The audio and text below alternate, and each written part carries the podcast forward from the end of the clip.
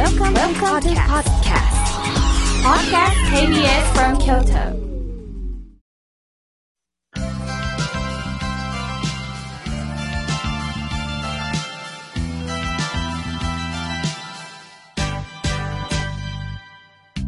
心が笑顔になるには栄養剤が必要ですあなたには心の健康の秘訣栄養剤はありますか？このコーナーでは心の栄養剤というキーワードをもとに様々なジャンルの方々にゲストにお越しいただきましてゲストの心の健康の秘訣を探っていくコーナーです。今週も先週に引き続きましてこの方にお話を伺います。株式会社シップ代表取締役社長井ノ口助弘さんです。よろしくお願いいたします。さて先週はこの株式会社シップシップの S がシニアで H がヘルス、そして I がイノベーション、そして P がプロジェクト。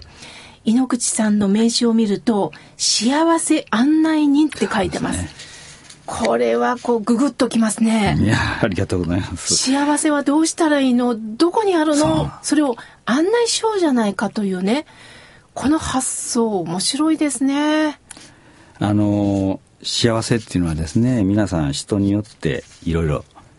違うと思うんですけれどもあのそれぞれの皆さんが求める幸せをあの支援させていただこうと。だから幸せはこれですよって決めるんじゃなくてそれは皆さんが考えられることなんですけどそれをちょっと型を押させていただくと。そんなつもりで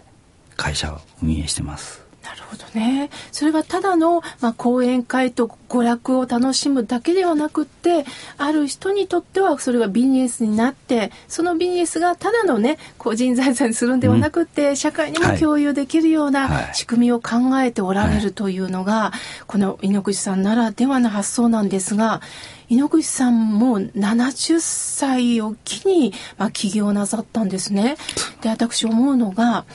やはり70歳って結構分岐点かなと思うんです。あの、仕事をやっておられて退職なさって、その後私はどうしたらいいのかっていう方と、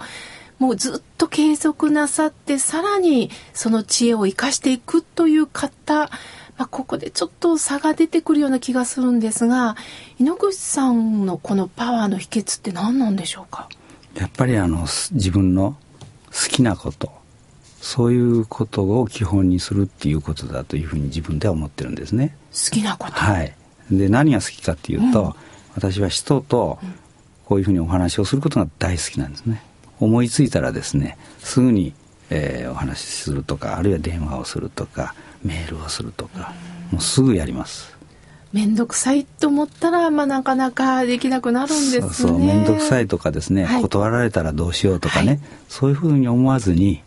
もう何でもうまくいくというふうに自分では思ってます。さあそこでこの番組のテーマなんですが、うん、心の栄養剤。井ノ口社長の心の栄養剤何でしょう、あの私はいつもですねあのもうかまだかもう70だからまだ70だと2つの言葉でですねその70歳っていうのがね全然自分にとって感じ方が違うんですね。まだ70じゃないかというのと、もう70だっていうのでは全然違うんです。なるほど。はい、コップの中にお水が半分あります。はい、えー、もうこんなに少ないじゃないかっていうよりも、はい、まだあるじゃないかって、うん、この残った水を楽しもうよという、そのプラスの発想なんですね。そうなんです。はあ。それとですね、はい、あの江戸時代にあの滝氷水という、はい、あの俳人がおられたんですけど、はい、私この人のあの俳句でですね「はい、浜までは天も身の切るしぐれかな」という句があるんですね。はい、つまり浜までは海まではあの海に潜る海さんであっても身のを着て濡れないようにしてそして海にしぐれが降ってきても濡れないようにして海に行ってそこで蓑を脱いで海に入ると。つまりそれこのあの浜をね命に置き換えたら、もう自分は80だから90だからというふうに思ってしまったらそうなるんですけどいやまだ80じゃないかと。また90じゃないかと。それはまあ本当に亡くなる寸前まで私はきちっとしていたいと。あるいはこういうことをしたい。こういうものを食べたい。そういうふうに思う。その心が非常にいいなと思ってこの俳句をねいつも思ってますね。ああやっぱりそう井ノ口社長の中にはそういった深い言葉がずっとこう染みついているからそれがまあ原動力のなって、はい、今日があるんですね。はい、さあそこで井ノ口さんこれだけではないんですよね。国際交流をなさってるんですよね、はい、そうなんです。もう30年になるんですがこれも30年ですか。はい、あの実はですね、はい。えー、昭和の終わり頃にあの全国の中学校で校内暴力っていうのが非常に言われましてですね、はい、学校が荒れてると。でそういう学校が子どもたちが荒れるのはあの親子の対話が足りないからだということを当時盛んに言われたんですね。はい、それで私はその対話が足りないんであれば対話をしないといけないわけですけれども対話をするには共通の経験がないとなかなか対話ってできないんですよね。それであの自分がもともと好きだった、うん、あの海外との交流をしてそしてホームステイを自分が受け入れるとかあるいは自分たちが海外へ、えー、一緒に行くとかっていうことをすれば子どもたちと共通の話題ができるわけですね。はあ、なるほどね、えー、それでホームステイってやってみると分かりますけど、はい、家族の人が親子夫婦みんなが一緒の気持ちにならないとなかなかできないんですね。一人でも私は嫌だっていう人がいるとできないんですよ